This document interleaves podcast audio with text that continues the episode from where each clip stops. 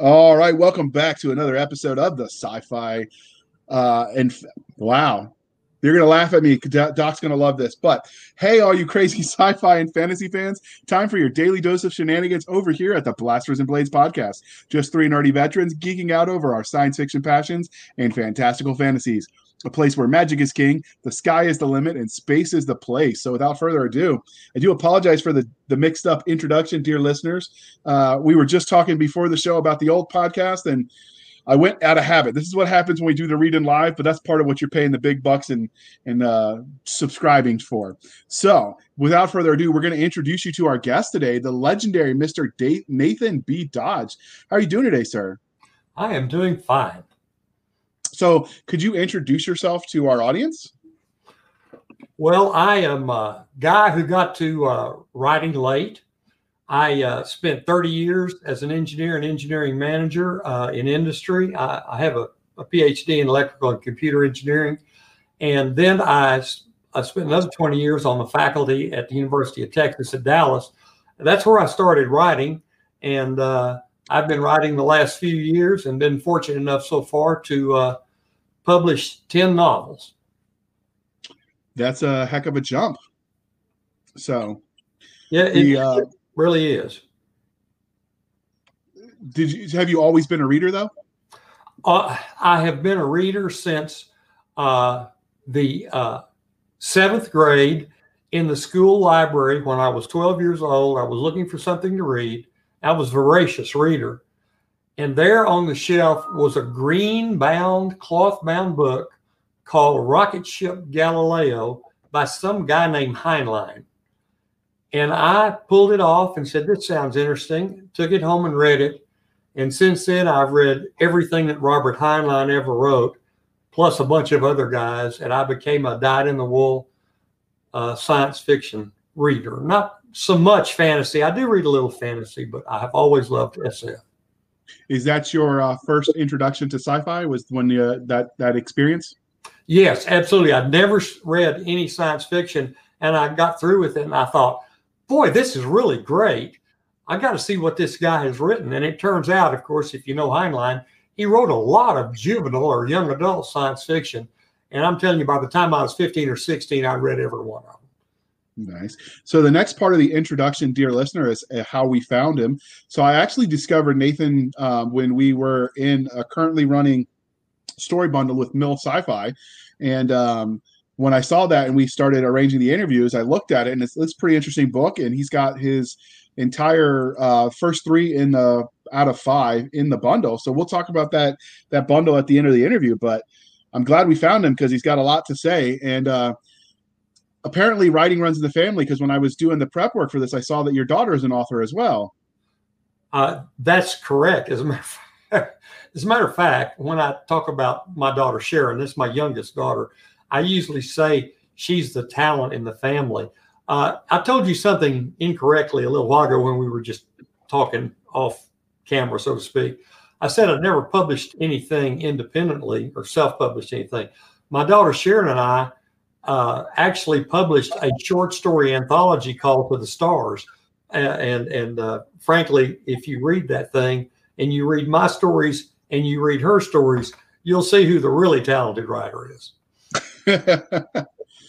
All right. And so now, before we get started, we have to ask you the religion question, sir. So, Star Wars, Star Trek, or Firefly?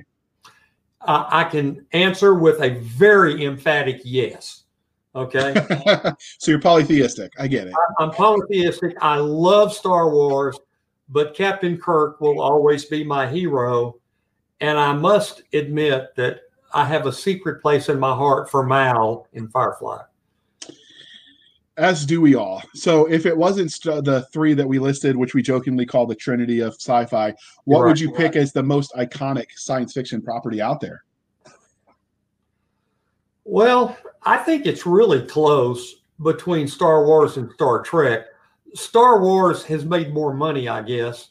But if you look at all the spin-offs of Star Trek and all the characters and so forth that have come through there and all the continuing stuff, I guess we now we have a we have a uh, uh, Star Trek series that's uh, streaming on CBS, right? And so uh, I think it's very close, but if I had to guess, I'd probably say Star Wars. Okay. And now I know you're not much of a fantasy reader, but because we're polytheistic and we like the fantasy side too, Game of Thrones, Lord of the Rings, or Harry Potter? Uh, huge fan of Lord of the Rings. I probably I don't like uh, fantasy that much, but I've probably read Lord of the Rings ten times. I'm a gigantic fan of Brandon Sanderson's uh, uh, the Wheel of Time series, and I love Dave Farland's uh, uh, fantasy series, The Runelords. Uh, but that's about it. that's that's so. have you read Have you read the Silmarillion by uh, Tolkien? Yes, I did, and uh, it was okay, but doesn't to, to me doesn't compare with the uh, Lord of the Rings or the Hobbit. Yeah, I, I agree with you. Or, and or so, the, and I've also read some of the others with Numenor, the stories of Numenor, and all that. But uh, to me, Lord of the Rings says it all. Okay, and I I must admit, when my daughter, the writer daughter, was a teenager, a, a young teenager, 12, 13, Dad, you've got to read these books with me so we can talk about it. Well, what's that, honey? Uh, they're called the Harry Potter books. I think there were three of them by then. I said, okay. So I did read all the Harry Potter books. And I must say, I think J.K. Rowling's a, a pretty nice writer. Yeah. So you mentioned that you read um, Brandon Sanderson's Wheel of Time. So Brandon Sanderson actually wrote the last novel in the Wheel of Time. Robert Jordan wrote the the he first. Wrote, Did you mean he wrote the last? He wrote the last three of the Wheel of Time. You're absolutely right. Uh, and uh, but but I, I meant Jordan too. I, I love Jordan, and okay. then I love the way that Brandon finished it up. And I've told him so as a matter of fact. Did you uh, did you read his other stuff, the Mistborn series? Uh, yes, I've read Mistborn. I've read uh, just about everything. Now, the the uh, what's that new series he put out? Uh, it's it's still going on right now. Uh, the something like Stormlight series. Stormlight, yeah.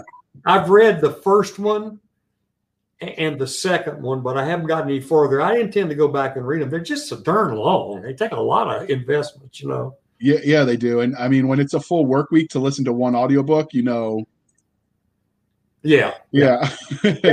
so, interrupt with a funny story? Sure. Uh, when I, I, I uh, persuade, I don't know how I did this, but I met Dave Farland and I persuaded him to edit some books for me because I was such a weenie and so new to the everything. And I sent him that first book I ever wrote. And it was called The Long Winter and it was 440,000 words. Okay. So he, the first thing he did was he wrote me back and he said, You don't understand. Only Brandon Sanderson can write books over 300,000 words. and so I, I, have learned that. And I don't write long books, Write long novels. So that's the running joke in the indie community when you talk about book length. Oh, your book's 120,000 words. Oh, that's a Brandon Sanderson, uh, Brandon Sanderson epilogue or, or prologue. Yeah, exactly.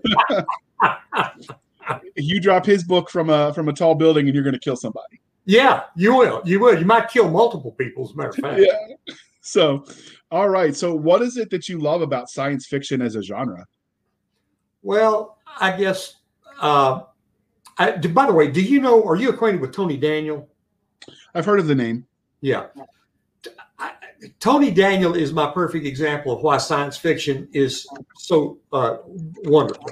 I've read a number of his stories, and Tony absolutely will bend your mind every time you read one. His his stories are so far out and so strange and so wonderful that to me that it just embodies all that's great about science fiction you just you just see what the world can be from a completely different point of view.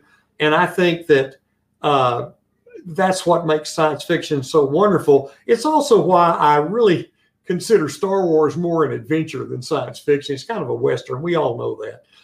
And but but I, I, the wonderful thing about science fiction is that it can come up with a completely different concept and and and, and make it so wonderful it just it just envelops you in the story and you're just you know belief is disbelief is suspended and you just live the story and to me that's what makes SF so wonderful and why I like it a, a lot better really than fantasy. So I he put out um, with Golden Something Press back in 1999 because that was my senior year of high school. The Robots Twilight Companion, which was a short story collection that I actually had to read, so I am familiar with him. And then he's written with David Drake. Uh, I want to say it's the the Heresy or the Heretic, something like that. Right. Um, so, and if I get it wrong, you can comment in the uh, in the when we post it on the Facebook group, dear listener, and tell me what I got wrong. I don't mind. Well, I think But that's So, but uh, he's he's he's definitely knows how to spin a yarn.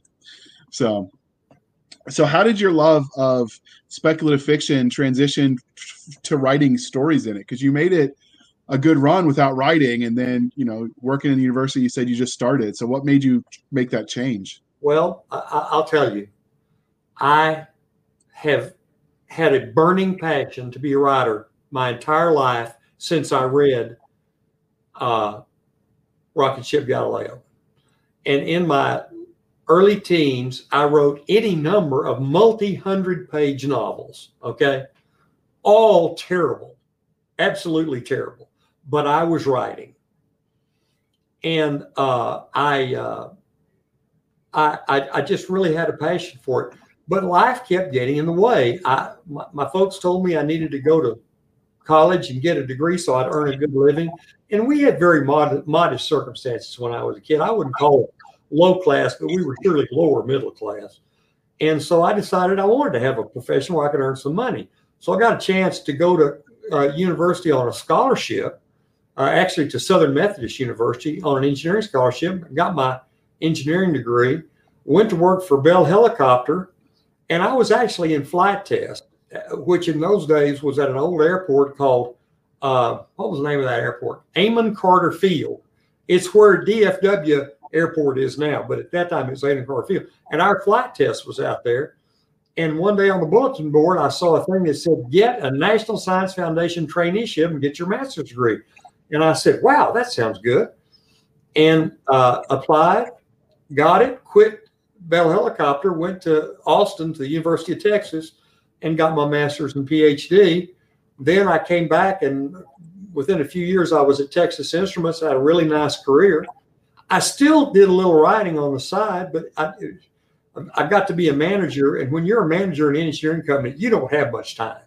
Okay. And Yeah. so uh, finally, I retired uh, in 1998 from TI. I was eligible to retire, and TI had kind of really irritated me. They sold their computer business. I was mad about that. Come up, cute computer guy. And so I retired and joined the faculty at the University of Texas at Dallas and became a, an instructor. I wasn't a researcher, just became an instructor. I taught there for 22 years. And uh, it was only about the second half of my teaching, about, say, about 27, 28, 2008, something like that. I really began to get the writing bug, started writing more. And by 2010 and 2011, I was writing a lot, but not good enough. And that's when I started to go to the, to the, uh, uh, these seminars, the superstars writing seminars, and that Kevin Anderson uh, conducts each uh, uh, February in Colorado Springs. And that's really what made me into an author. I made the connections with great authors. I got connected with Dave Farland, and Dave Farland uh, turned me into an author. And a- anything I am today, uh, you know, I owe to Dave Farland. But it still took time. I wrote heavily and concentratedly from 2012 to 2017 and really didn't sell anything until February of 2018. That's when I sold the Shadow Warriors. Well, we're glad you did because now you're here. So, uh, most many authors let their own real life experiences influence the stories they tell. So, are there any specific formidable moments for you that shape the kind of stories you tell? Strangely enough, uh, not so much, although the desire for family probably did. Now, I, I want you to understand, I had a wonderful mother and father. and they always treated me well. They encouraged me to get an education. They were I, I couldn't have had any better parents. But I had no brothers and sisters. I was an only child, and I always wanted a brother and sister. And as I got into Shadow Warriors, Shadow Warriors is really a story of five teenagers who have no relationship uh, to each other at all, who come together in dire circumstances and grow to be a family that they've never had. And in a way, these kids become the brothers and sisters to each other that I'd always wanted.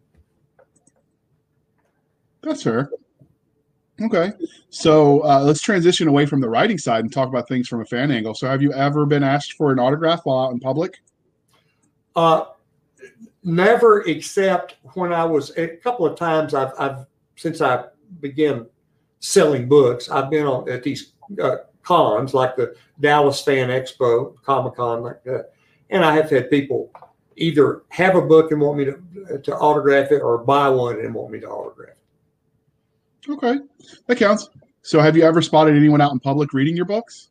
Only one time, and I was with other people, and I saw uh, it, it was in a restaurant, as a matter of fact, and I saw, and I believe it was a woman reading uh, one actually one of the Shadow Warriors books, which is kind of funny because this was an adult, and Shadow Warriors is really young adult. Although I've had a number of my friends and fellow writers tell me that it reads very well as adult science fiction, but that's what she was reading. That's the only time. Okay. So, have you had any funny or weird interactions with, uh, or or touching interactions with readers since you started? Not so much funny or weird, but I have had some real touching interactions in that. I remember at Fan Expo in particular, I probably had, I don't know, half a dozen or more people come up to me and say, I just love your work. The, these kids are inspiring. The story you tell where they, they come to love each other and they become good at what they're doing. They become uh, experts and all this. This is a this is a big deal to me. It's encouraging and all that. And thank you so much and it meant, meant a lot to me and it's meant a lot to my kids. And that was pretty special. It really was. Okay. That's always uh what what we do it for. So all right this is where you get to tell us about everything you've written. Can you give us the highlight reel of your your body of uh of fiction? Uh, okay I'll, I'll have to try to go pretty fast. I, I wrote uh these three books uh, that became the portal series and I couldn't sell them anywhere. And so uh, I started writing this young adult series, Shadow Warriors, finished it up, submitted it to one publisher who didn't buy it. And then I sent it to the acquisition editor of Wordfire Press, which is Kevin Anderson's publishing house, and said, What do you think of this? And I got an email back almost immediately from Kevin Anderson said, We want to buy this. And shortly they bought the other five books, in the, uh, other four books in the series. So there are five in the series. And uh, later on, I sold them a standalone uh, science fiction novel called The Freedom Conspiracy, also young adult.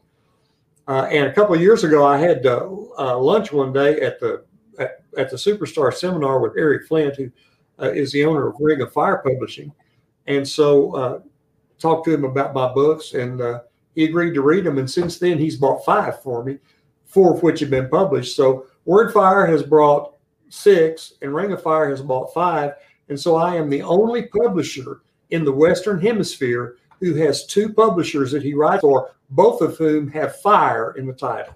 Okay. well, that's one way to stand out. Maybe you'll make that a thing. So, right. uh, those uh, all sound fascinating, but here we're here today to talk about the Shadow Warriors. So, where did the premise for this universe come from? How did you come up with the idea? Was it psychedelics, a Ouija board, overindulging in tainted Texas barbecue? It's odd, but sometimes right and this this is particularly weird because uh, this has happened more than once but frequently i'll get an idea right before i i mean when i'm in twilight right before, as i'm falling asleep at night.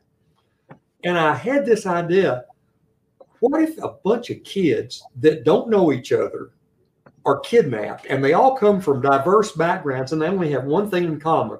They all have terrible home lives. They basically have you know they're abused or they you know terrible things are happening in their homes. And what if they're forced to train to fight the galactic war and to become a team and they all hate each other? But if they don't become a team, their trainers tell them, we're just going to put you out there in a, in a fighter and you're going to die. So you better train well. And from that came Shadow Warriors. And when I was getting near the end of it, uh, I probably had almost finished it, I thought, this isn't a novel. This is a series. And so I immediately finished the first one and wrote the second one. And then I wrote, started writing the third one. And I suddenly realized, wait a minute, this is book four. And what I just finished was book three.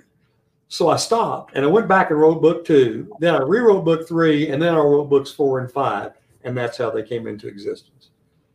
All right. So before we dig in, like we always do, we're going to take a moment to check out that cover. So that's uh, let's do it full screen so you can see it. So that has the vibe of the some of the classic covers that you you grew up. If you know anything about some of the iconic art from sci-fi, right.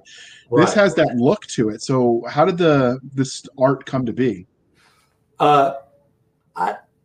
I, I've read a long time ago, and I've talked to a lot of authors that agree that covers sell books. And so, uh, as I was going through the cover with Kevin Anderson, I said, I really want a special cover. And he said, Well, we usually try to use some kind of a stock cover. We may modify it a little bit. But he said, You know, we, we don't have a lot of money uh, for because we're a small publishing house.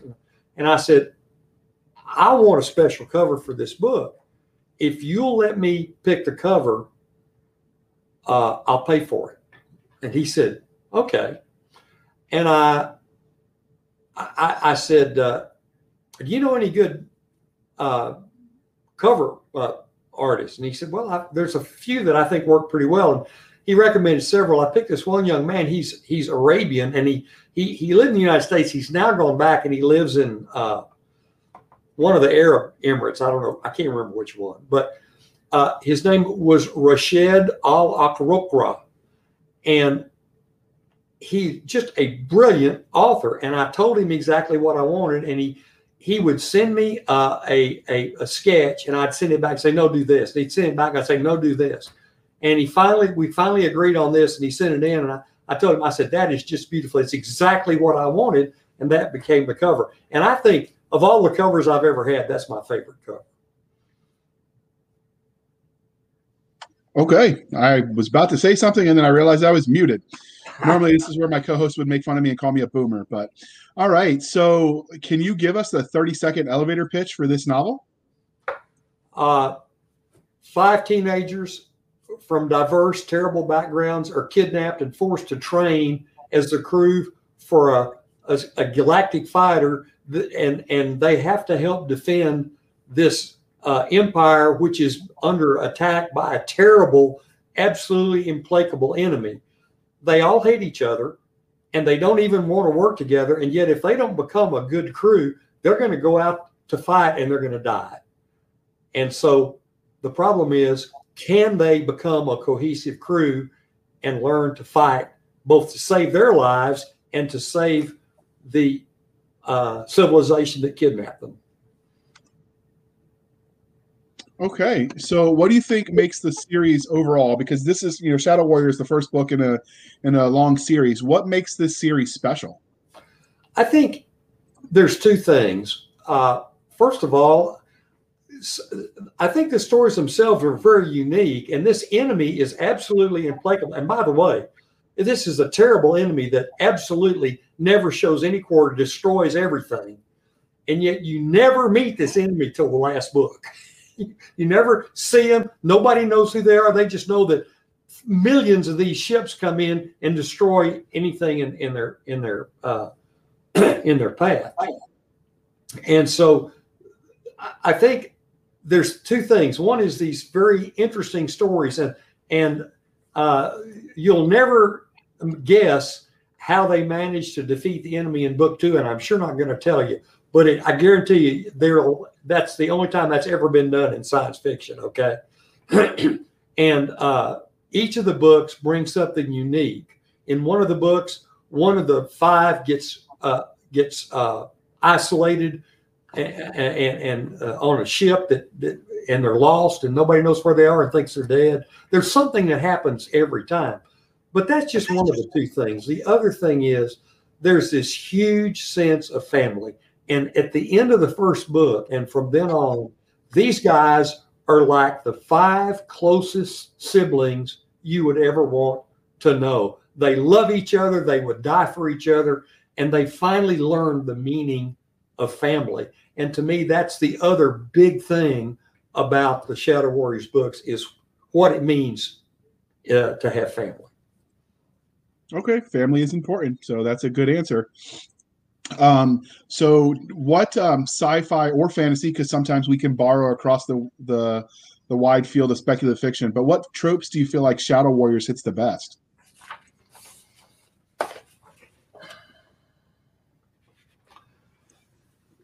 You know, I, am I'm, I'm not sure. I clearly you could say that this is kind of like pulp uh, SF, right? It's uh, right. Uh, it, it's it's uh, uh, very Star Wars like in its uh, sort of Western setting, if you will, or where there's there's constantly battles for supremacy and all that.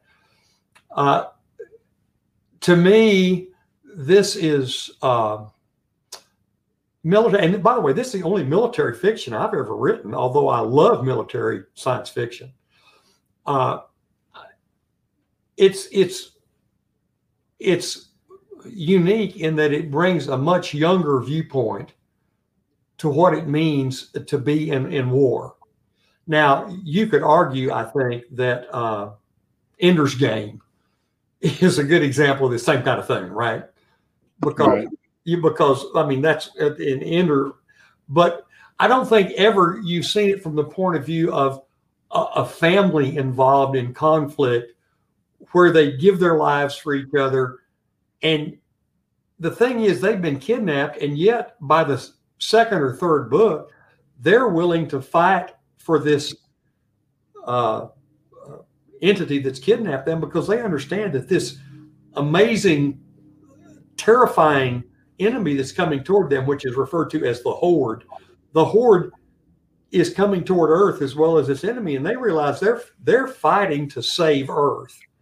And so uh, I think that you know there there's a couple of things. There's the there's the young people's look at at at uh, war, but there's also the idea that we have a chance to contribute as a family and maybe save our world. And and uh, so that may, that makes it maybe somewhat unique uh, from uh, other kinds of military SF. I, God knows there's a lot of military SF out there, and uh, I don't read nearly as much as I. I don't have time to read much anymore simply because I'm so busy writing. But I love military SF, and uh, I uh, I've only read uh, a little bit of the the, the, the books that are in the in that humble bundle. But I, will tell you, I've, I've, I've I've already bought it, and I'm gonna I'm going to uh, read them all if I have the time. That's the ironic paradox of authorship. So you get into writing because you love reading, and then once you start writing because you're so busy trying to write, you don't have time to read anymore. Yeah, I actually you have to sort of make time at that point. I, I do a lot of audiobooks when I'm when I'm exercising just because of that. I uh, I uh, love Kevin Anderson's work, and I and I love I'd love to read Brandon Sanderson's Stormlight series, finish that up too. But uh, one of the problems is I have made so many friends that are authors, and they'll come out with a new book. And I think, oh, I want to buy that and read that. I probably have 200 books in backlog of friends that I've made in the writing business, and I just don't have time to read them.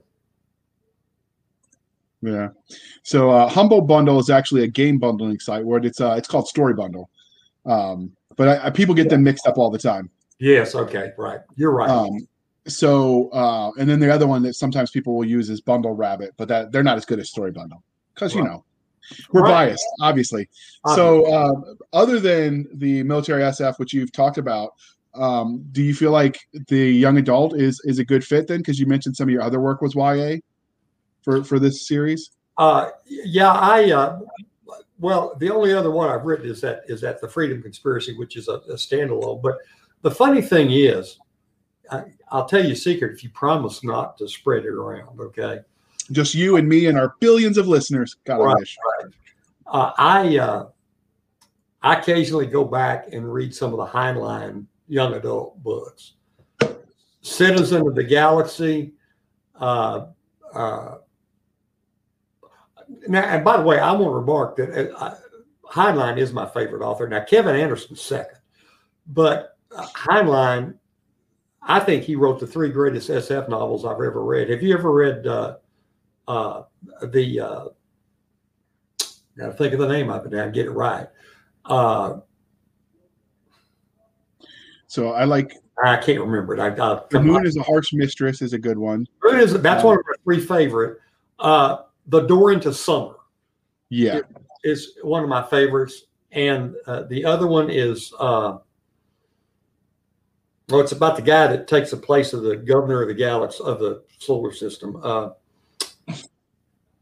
Double Star. Double Star. Okay. I like the um, have spaceship uh, spaceship will travel series that, that, he did. That's one of the that's one of the one of the the uh, young adults that I love. The Star Beast. I don't know if you've ever read that. I have uh, not. I'm I'm trying to get into it because I I started reading his. So one of the authors is I'm I'm pretty good friends with. J. Daniel Sawyer is a huge YA fan, and he felt like, you know, his dad was an academic who was always busy doing work, and so he was sort of left to raise himself. It's a, you know, that old. His parents were, were latent hippies, and so he read a lot of YA, and he felt like that helped him mature as a man, and so he's trying to bring that back. He's actually working right now because we've talked about it with him on a YA like a looking at what makes a Heinlein juvenile for authors if they wanted to start bringing that back. And he started writing some of his own. So I'm kind of excited to see that to be able to pass that on for my kids because I I started reading those as an adult already and I still enjoyed them. I mean, one of the first things I read in um, as a uh, college student was the some of those. In fact, I write I use Space Cadets as a, a way to refer to my followers on my newsletter because of Heinlein. Yeah, that's so, a good one. You're exactly right. So I'd like to see more of that stuff come back. I'll tell you, I don't think anybody wrote juvenile like Heinlein, and uh, I think uh, I think Heinlein's. Uh, I guess I'd have to say Rocket Ship Galileo just is the epitome of of uh, uh, his young adult stuff. Now I'll admit that if you read it nowadays, since it was written in the 40s, it's kind of dated, but still it's good. Okay. Well, we'll have to check that out and maybe do some reviews. So you mentioned YA and sort of the juvenile, but uh, this is obviously because it's in a military sci-fi bundle, Mil SF. So what is it about military sci-fi that appeals to you? Uh, well, first of all, I mean, let's face it, I'm a guy, right? And we guys just love shoot 'em ups. And uh, that's, you know, it's just like the Star Wars. What Star Wars? In, in Star Wars, it's about wars, right? And they're constantly going on. And all of those uh, books in that bundle are are uh, and I've I've read it too long ago to remember much about it, but I read one of the five by five novels, and uh, you know, to me, that's just the essence. I can get into one of those military books, and if it's really a good action book, and of course, and I'm I'm proud to say I think you know the Shadow Wars is pretty high action also uh, I can get into a, a, military SF book and I can just read all the way through and never even get out of my chair practically. And uh, so I don't know. I I guess I guess that's one of the things. I don't I don't know a lot of women that love military SF, but as a guy, I just love it. Okay, so so now onto the story itself. What can you tell us about your main cast of characters? What makes them unique in the crowded field of science fiction? Well, every every one of these people is of these young folks is a unique character. And one of the neat things, I don't know if you've ever heard this or not, but I've heard authors say it, and I know it's true of me. Sometimes your characters take you where you don't realize you're going to go. Yeah. Uh, these five unique young people have all very, very strong characters. Uh, Cal comes from a plain old middle class family. His dad's an engineer, but unfortunately, his mother died tragically, and his father is drinking himself to death.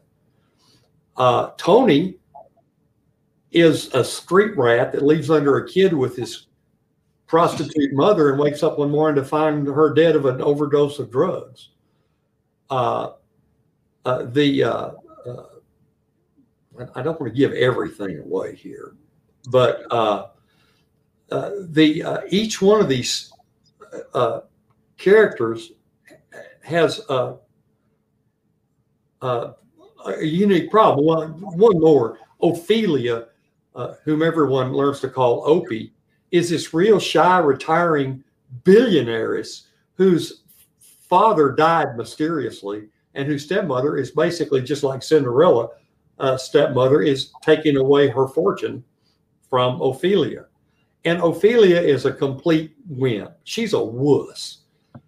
And yet, it's going to be Ophelia that finds a way to win this war. And so each of these people contribute in their own way. Uh, uh, Cal, I started out thinking was going to be the leader. No, no, it's one of the others that'll be the leader. Uh, I thought that maybe Cal would come up with the strategy to win the war. No, it was Ophelia that did that. Tony uh, is uh, nothing but a street rat and has no education at all, and yet he becomes the greatest navigator in the history of the of the uh, uh the Shadow Warriors.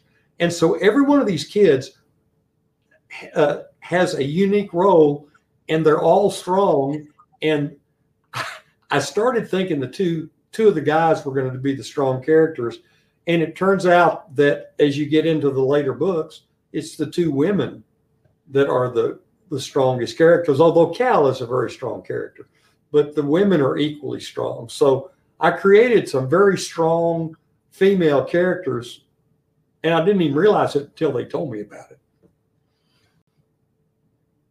Okay, so uh, you've told us about your main cast of characters. Um, so what about any secondary characters with with such a large um, central cast? Did you have room for secondary characters in this? I have a few. They they have a there's a guy that's been kidnapped some years ago, and and his name his name is Rajasekharan, and everybody calls him Raj. He's Indian, and he is becomes their trainer, and he he is a true blue, you know, straight arrow guy, and they come to love him, and he he really trains them to become great. And later on, they will, Raj and they will rise in the service together and, and become key characters. There's also a trainer who is one of the uh, people from this system. This system is called the uh, solar system. Uh, civilization is called Molathon, and the Malethians are, are these, this race of people. Galligan is a Malethian, and he is their trainer. And they're scared of him and hate him at first, but they come to love him because he's really a, a, a he's a very uh, he's an empathic character. He wants them to do well, and he's the one that tells Opie early on when all the other four are just jumping all over because she's such a wimp. He says, "You have some interesting talents. I'll be watching closely to see where this takes you." And so he his he stimulates them and inspires them. And there's some others. Uh, the uh, commander of on their first ship, the the the uh, commander of the of the uh, carrier. They, they they have these big carriers that carry hundreds of these ships, and the, the carrier uh, commander uh, becomes very very important to them. And as a matter of fact, uh, near the end will all will develop a with the girl with the young women uh, develops this virtually mother daughter relationship with them and so and so yeah there are maybe uh, there's some others too that there are a few of the the uh, young people that they meet along the way that become very uh, uh, very good friends and one of them even goes all the way through the books with them, basically. So yeah, there are some good minor characters that that are that are important. Okay, so does your stories? Um, what can you tell us about the bad guy that they're facing without giving away any spoilers? Well, I can't give away much because the identity of these guys is crucial to book five uh, of the series, the last book. Uh, but I can tell you they are an implacable warrior. And the reason this these by the way this civilization is one of, of only about 40 civilizations that are referred to as the alliance. And the alliance is fighting these these uh, this uh, enemy. And they have estimated that this enemy uh, basically there's a little tiny galaxy that's a, that's a satellite of the Milky Way. It's called the dwarf Sagittarius spheroidal galaxy. I don't know if you've ever heard of it or not, but basically this race has uh, occupied every uh, inhabitable planet in this entire little galaxy, and they control the whole galaxy. And now they're coming to, for the Milky Way, and so it's estimated they have 10 trillion population, and they have uh, millions of fighter uh, aircraft and maybe tens of millions of, of, of people in their in their space force, and they're just implacable. And the way they do is they come into a civilized planet, and they don't they don't do anything like you know negotiate or anything. They just come into the uh, uh, against the planet with of say uh, frequently a million fighters, and they just destroy every bit of the civilization, raise the entire surface of the planet, wait 20 years, and then go in and, and build it the way they want it to be. So they are absolutely implacable, and they they don't negotiate, they don't take prisoners, they don't stop and and uh, you either defend yourself or you die. Okay. Well, speaking of characters, um, you sound like you do some mean things to yours. So if they ever cornered you in a back alley uh, and they knew who you were, you were Nathan B. Dodge, the creator of the universe. You know, they're sort of omnipresent deity, if you would. How do you think they're going to react to you, given what you've done to them? Uh, somewhere in book one, they if, if they caught me in an alley, they'd probably beat the crap out of me. Okay. But later on, I think the girls in particular would would look at me as their daddy because I have made them special and I have seen their potential. And the guys would like me pretty well too because they have all uh, uh, done very well in what they've done. And there's even a little romantic entanglement a little bit later on, like not not in the first book, but uh, so that's kind of interesting too. So these, I think these characters would be pleased with the way I've treated them. They they would not be angry with. Okay, so you mentioned that there are these groups of kids that were uh, captured and sort of enslaved to fight for this cause. Um, are there other groups of kids roaming around in this galactic wide sort of good versus evil battle? Oh yeah, there's as a matter of fact, uh, when they're in training, they meet tons of these other crews and and and the, the crews are and and generally the crews they meet are uh they're uh, pretty good kids but they do meet some real there's there's one group of which is a bunch of bullies and uh i'm happy to say that uh, my crew uh, uh give them their comeuppance uh and the, and, and, and it happens rather cleverly too.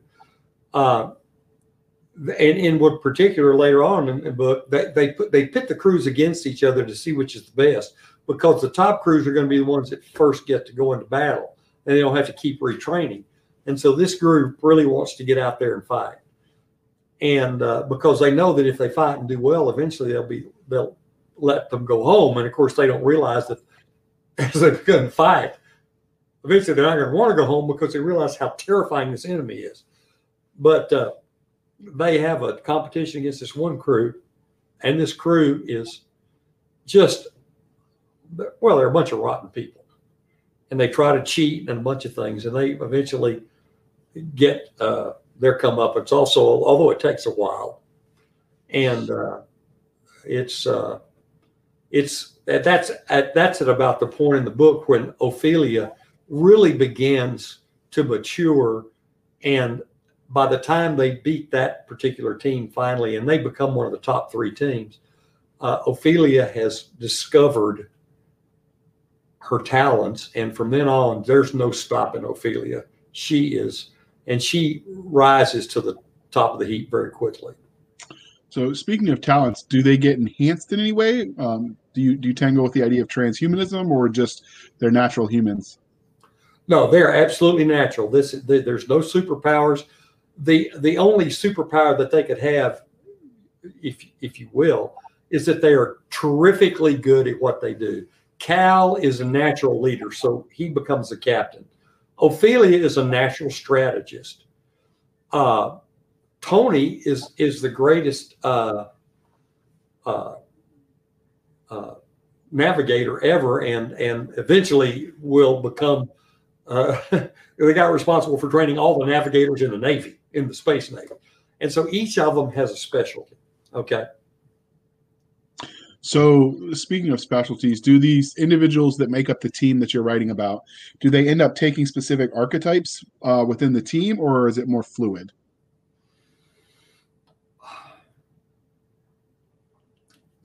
I, you know, it's hard for me. I don't. I, I, think there's a certain amount of fluidity to these characters. Uh, for instance, Opie starts out a wuss, but she becomes a very strong character, and in fact, uh, is very inspiring to some of the other characters. Cal starts out as a hell for leather leader, and yet as he interacts with these other characters and becomes a little bit more knowledgeable about how the, uh, the the captain should act on a team, he becomes a lot more uh, flexible in the way he'll approach problems. In other words, he starts out by saying, "Okay, by God, this is what we're going to do when we go out to fight," and later on he'll say, "Okay, Opie, uh, what do you think we ought to do?" You know, and and so I, I think that that all these characters who have very strong uh, traits of their own become they mesh together well enough that they are willing to uh, cede to uh, the various other characters the certain rights in the debate because that's the the particular trait that that particular character brings to the game and so uh, i think that i think that that yes they each have strong traits but one of the things they learn is to be a team and not a bunch of individuals that want to fight all the time Okay, so when you write characters, do you have a favorite archetype? Not specifically this one, just in more general terms. I think this doesn't show up in Shadow Warriors, but in some of my other work, I, I do have a strong male type. And in particular, a couple, three of my novels that are in the first person this is a strong, fairly ironic, cynical male who sort of realizes that you know, the universe is a dangerous and and tricky place to live, and so he has a lot of uh, he has a very humorous response to life. Okay, and uh, he uh, particularly uh, this book I just sold is the, to uh, uh, Ring of Fire Press. The guy is named Scotty, and, and, he is the protagonist, and he does tell his story in the first person. And uh, Scotty is a smart aleck, and it really comes through. Okay, and that's probably the most common character I have. And and if you look at he's not like that at first, but if you look at the in my in my Portal series, the character, and this is adult science fiction, the Portal series, uh, it, he's a strong character who becomes very. Um, he, he becomes cynical and, and and and develops a very wry sense of humor as he becomes a leader in this civilization because he realizes that if you don't have a wry sense of humor and if you're not re- uh, willing to roll with the punches, you're not going to survive. Okay. So this is the part where I'm going to ask you if you give a sneak peek at how the sausage was made. So were there any cool scenes or ideas that had to get cut when you wrote uh, and rewrote this? Because I understand you talked about submitting it multiple times. So were there any cool stuff that got cut when you were writing it? Um, no, not that five. Yeah, it's funny if you'd asked me about my Portals trilogy if you want to talk about that, I'll tell you about how stuff got cut. But as a matter of fact, the reverse happened. and that was when I was writing book four, book three, and realized it was book four, and book uh, two was book three. And I needed to go back and write book two. So I did. And when my editors read it at Wordfire Press, they agreed it was a perfect series of books. So in that case, virtually nothing got left on the cutting room floor, which has got to be a record. Okay. But that's the only time that's ever happened to me. Okay. So uh, finally, can you tell what can you tell us about the universe? In miniseries, the worlds where the story is told is as much a character as the protagonist or antagonist. So can you give us a hint about what kind of stuff we can expect from this expansive world you've created? Well, this this universe is very particular. I'll, I'll say that there are 40 civilizations that make up the alliance. The largest of which is Molothon, and Molothon is the entity that has kidnapped the kiddos. And uh, the, uh, this group of civilizations has learned how to defeat uh, the, the the problems with faster than light travel, and they have developed a method called leaping. And basically, what you do is you use a thing called a leap engine, which is powered by a thermonuclear fusion device. And basically, you just uh, turn it on and you bore a hole from here to there, and you're there. So uh, you just leap. And now uh, there's power limitations and there is uh, there's fuel limitations, and so it, it turns out that that uh, the enemy that's their the their this enemy the horde that's their Achilles heel. They can only leap up to 10.2 light years. Nobody knows why they can't leap more than that, but they can leap up to 10.2 light years, and that's the only thing that saved the the, the, the, the alliance because they're so slow in crossing a galaxy that's 10,000, uh, that's 100,000 light years across. They can only leap 10.2 light years, then they have to rest and cool off their engines and, and leap again. On the other hand, the Alliance has fighters, it has uh, carriers that are enormous. They're like a meter, a kilometer long, or substantively a kilometer long. They can leap between galaxies, and their fighters are actually have powerful enough engines that they couldn't do it in one leap, but on one uh, tank of fuel, they can leap all the way across the galaxy and back. So they, that's that's one of the things they have. Also, their key defense. All these all these uh, civilizations have these beam weapons that is their major amount of defense, except Molothon. Molothon uses a projectile cannon, actually a series of projectile cannons on their ships. So their ships act, actually shoot bullets. And none of the other civilizations do this. And that's one of the reasons they, they fight so well against the Horde is because the Horde's uh, ships have shields and they shield very well against beam weapons, but projectiles they don't shield very well against. And so Molothon's secret weapon is basically uh, cannons, just plain old fashioned cannons that fire projectiles. Okay, so do you get into the the tech for those um, cannons? Is it like magnetic accelerator? Is it oh, uh, it's, it's a railgun? It's, it's a pro- no, it's a projectile cannon using bullets, using bullets with uh, powder in them. Now they do have a modified uh, the cannon is basically a uh, a, uh, Gatling cannon. So it has a bunch of uh, a bunch of uh, barrels, and they rotate and fire. And the reason for that is because it is a a mechanical cannon. If you just had if you just had one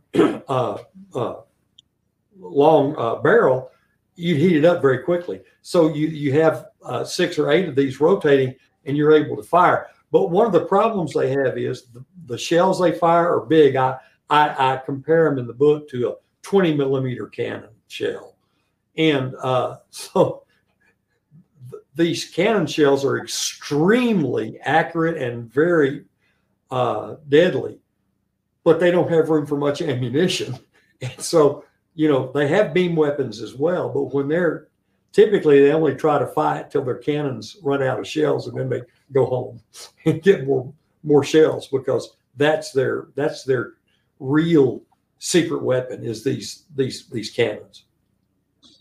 Okay, so Shadow Warriors is clearly part of series. We know because it says so on Amazon. So there are currently five books out in this series, but is their story done? Will it be more from these characters?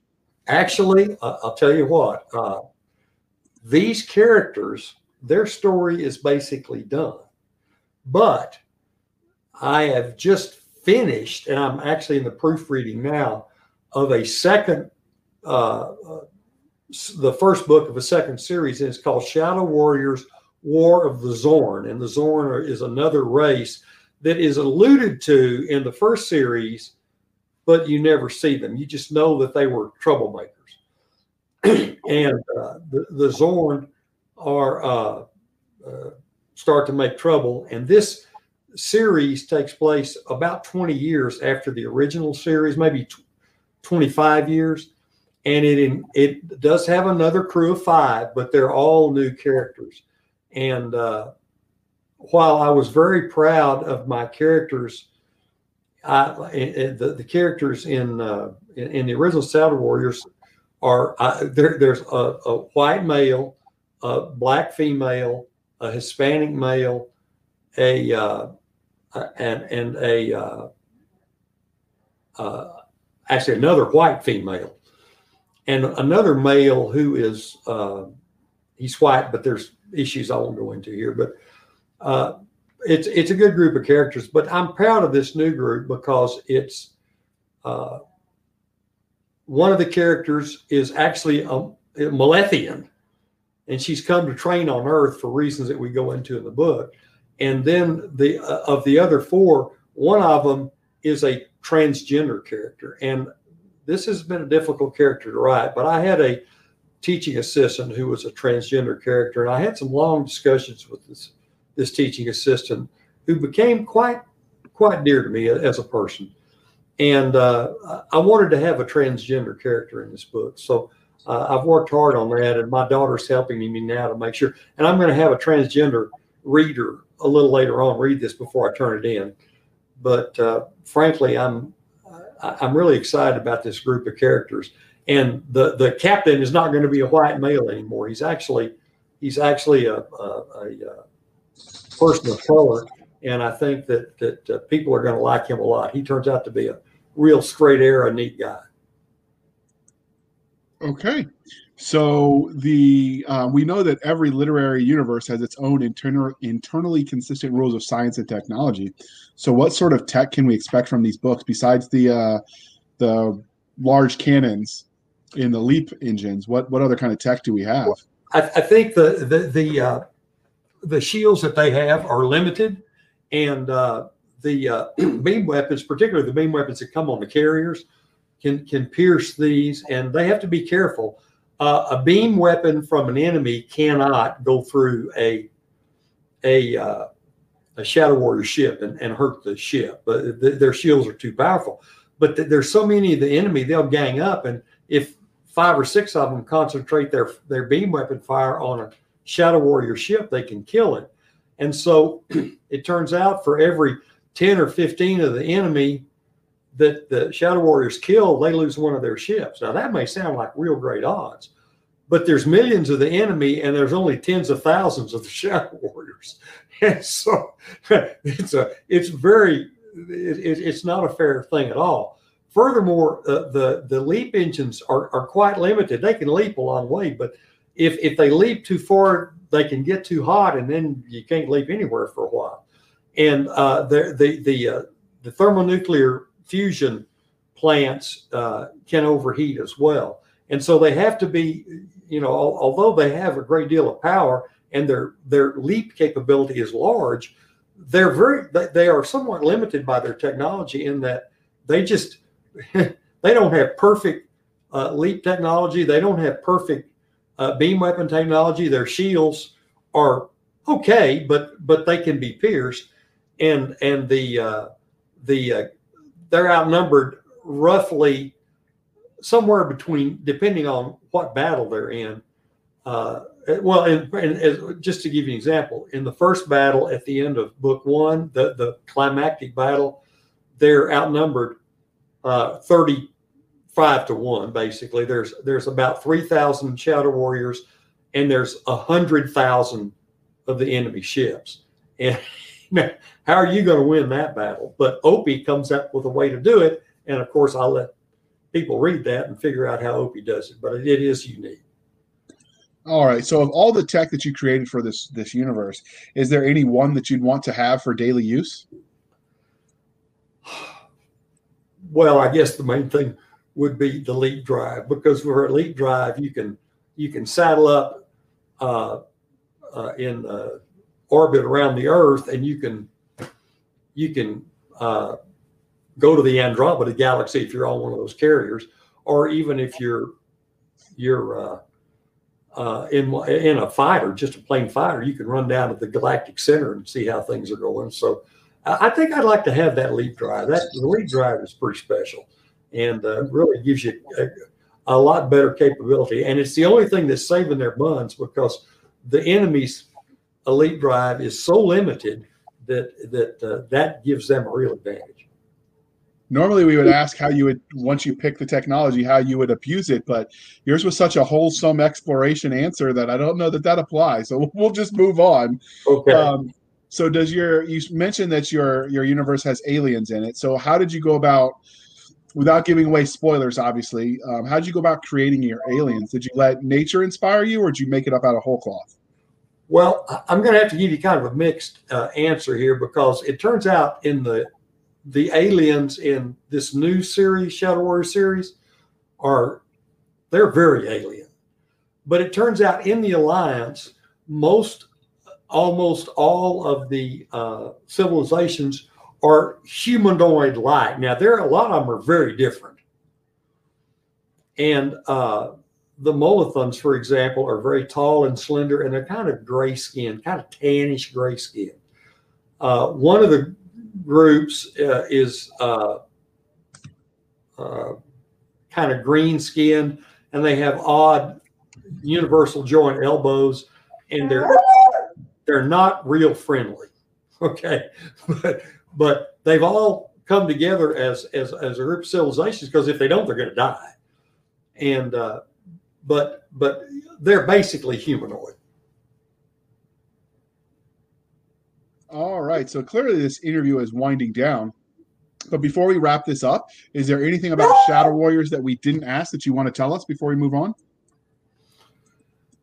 Um, let me think for just a moment because I guess I would strongly recommend that if you like a even though it, it's it's it's sold as young adult if you like a story about people that bond with each other and become brothers and sisters and have this uh, family relationship through this series of books and do a lot of amazing adventures this is a kind of book for you because the thing about it is that this group of of young people become by the end of the book uh, top officers in this in this navy and and they they are they are changing this civilization for the better.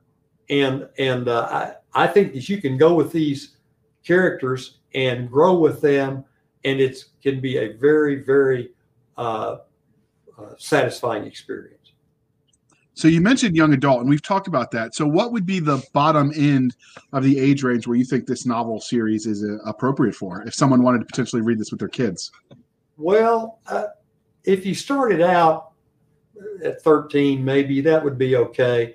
There is a little bit of uh, romance, even physical romance, way down in the last book. But it's I, I kind of feel like that I, my kids will have grown with me that are reading this and it's kind of like, you know, the Harry Potter books, book seven is nothing like book one. And I think that's true of my books also. There's there there there's a tougher, harder, more dangerous adventure. The characters suffer more, but and they have more physical romance near the end. But uh, I think a 13 or 14 year old could handle it all. And particularly by the time they get to 15, they're not going to be anything that they haven't heard about before. Fair enough. All right. So we mentioned in the beginning um, that this was in the military sci-fi story bundle, which is storybundle.com backslash sci-fi. Really easy for you. Um, so that's actually a place where you can um, buy books. You sort of pay what you want. There's a base level where you pay anything and you get, in this case, um, several novels. Uh, and then anything over that, you unlock the bonus, and the bonus is unlocked at fifteen dollars. Um, but once you get that, you uh, one of the things you can do about this. And so the first book you get Legacy Marines by Jonathan P. Brazee, Till Valhalla by Richard Fox, Trouble in the Wind by Chris Kennedy and James Young, which is a collection of alt history short stories. And if you're listening to this, you probably already listened to that interview. And then, of course, the five um, book series, the box set for Shadow Warriors. But if you pay more than the, the 15 or more, you get a bunch of other books. So it's 19 books total, and some of those are bundles. Um, and one of the cool things about it is, you know, you can support your authors more directly. So the cut that's being taken out by like Amazon or Barnes and Noble isn't there. Um, you can once you unlock the bundle, you can pick how much goes to the authors and how much goes to story bundle. So the base setting is 70 to the authors, 30% to the story bundle. Um, and then you can also donate 10% of your purchase to the charity. And in this case, the charity is the Challenger Association, which is geared towards teaching young kids about science and getting, you know, kids that might not be in school systems where the science is as rigorous uh, exposed to science to get them sort of hooked at a young age with with hands-on experiences instead of just somewhat boring rote classroom stuff. So it's a really cool thing that you can participate in. Um, the link for all of that will be in the show notes. I know I've got a bunch of story bundles I buy on my own, um, and not just sci-fi, but they'll do like books on you know bundles on writing craft. There are sometimes urban fantasy, or you name a genre. There's been a bundle for it. Um, and so it's, I highly suggest you check it out. It runs from when you're listening to this until um, June 10th. Um, so don't be a stranger and catch it while you can. You won't regret it. It's uh, it's a lot of books for fifteen dollars, and if you bought them all, you'd spend probably twice the the fifteen base if you bought them all individually. So it's a hell of a steal. So as we bring this to a close, Nathan, can you tell listeners how they can find you? And as usual, it'll be in the show notes. Okay. Well, uh, of course, I all my books are on Amazon. uh, that's Amazon authors.amazon author Nathan B. Dodge. And uh, you can also find me. I, I, my website is uh, nathanbdodge.com, and you can uh, also, if you go there, you can you can uh, see some samples of my writing, and you can actually uh, uh, download the three stories and sign up for my newsletter, which comes out about once a month. All right. And you can find us on our website at anchor.fm backslash blasters tack and tack blades anchor.fm backslash blasters tack and tack blades. We are working on just a dedicated blasters and blades url that uh, we can interface with the spotify. But uh, for now that's where we're at. We have our twitter at sf underscore fantasy underscore show Sierra Foxtrot underscore fantasy underscore show. You can email us at blasters and blades podcast at gmail.com. We promise we check it. We have a Facebook group, facebook.com backslash blasters and blades podcast. You can support the show over at buy me a coffee uh, dot com backslash author J.R. Handley. Be sure to put for the podcast in your notes, and I'll be sure to keep our uh, intrepid co host duly uh, inebriated and lubricated so they can um, wow you with their shenanigans. Um, Nick uh, Garber and Cisca will greatly appreciate it. You can also support us on a reoccurring basis on our website with the anchor.fm backslash blasters tack and tack blades. Um, and so, yeah, that's how you can find us and don't feel obligated. But, you know, podcasts don't run for free. So anything you could do to help keep the lights on is greatly appreciated. So we would like to thank you for spending some of your precious time for us. For Nick Garber and Doc Cisca, I am J.R. Handley, and this was the Blasters and Blades podcast. We'll be back next week at the same time where we'll indulge our love of nerd culture, cheesy jokes, and all things that go boom. And we say that every week at the same time. Eventually, we'll slow down to one a week, and that will apply. For now, we're just trying to build some of our back catalog and having a heck of a lot of fun. Um, so we should keep this pace up until probably August, and then in September, when everyone's back in school, we'll, we'll have to cut down to one a week. Um, but so yeah, be sure to follow us on the on the sites and, and join the fun.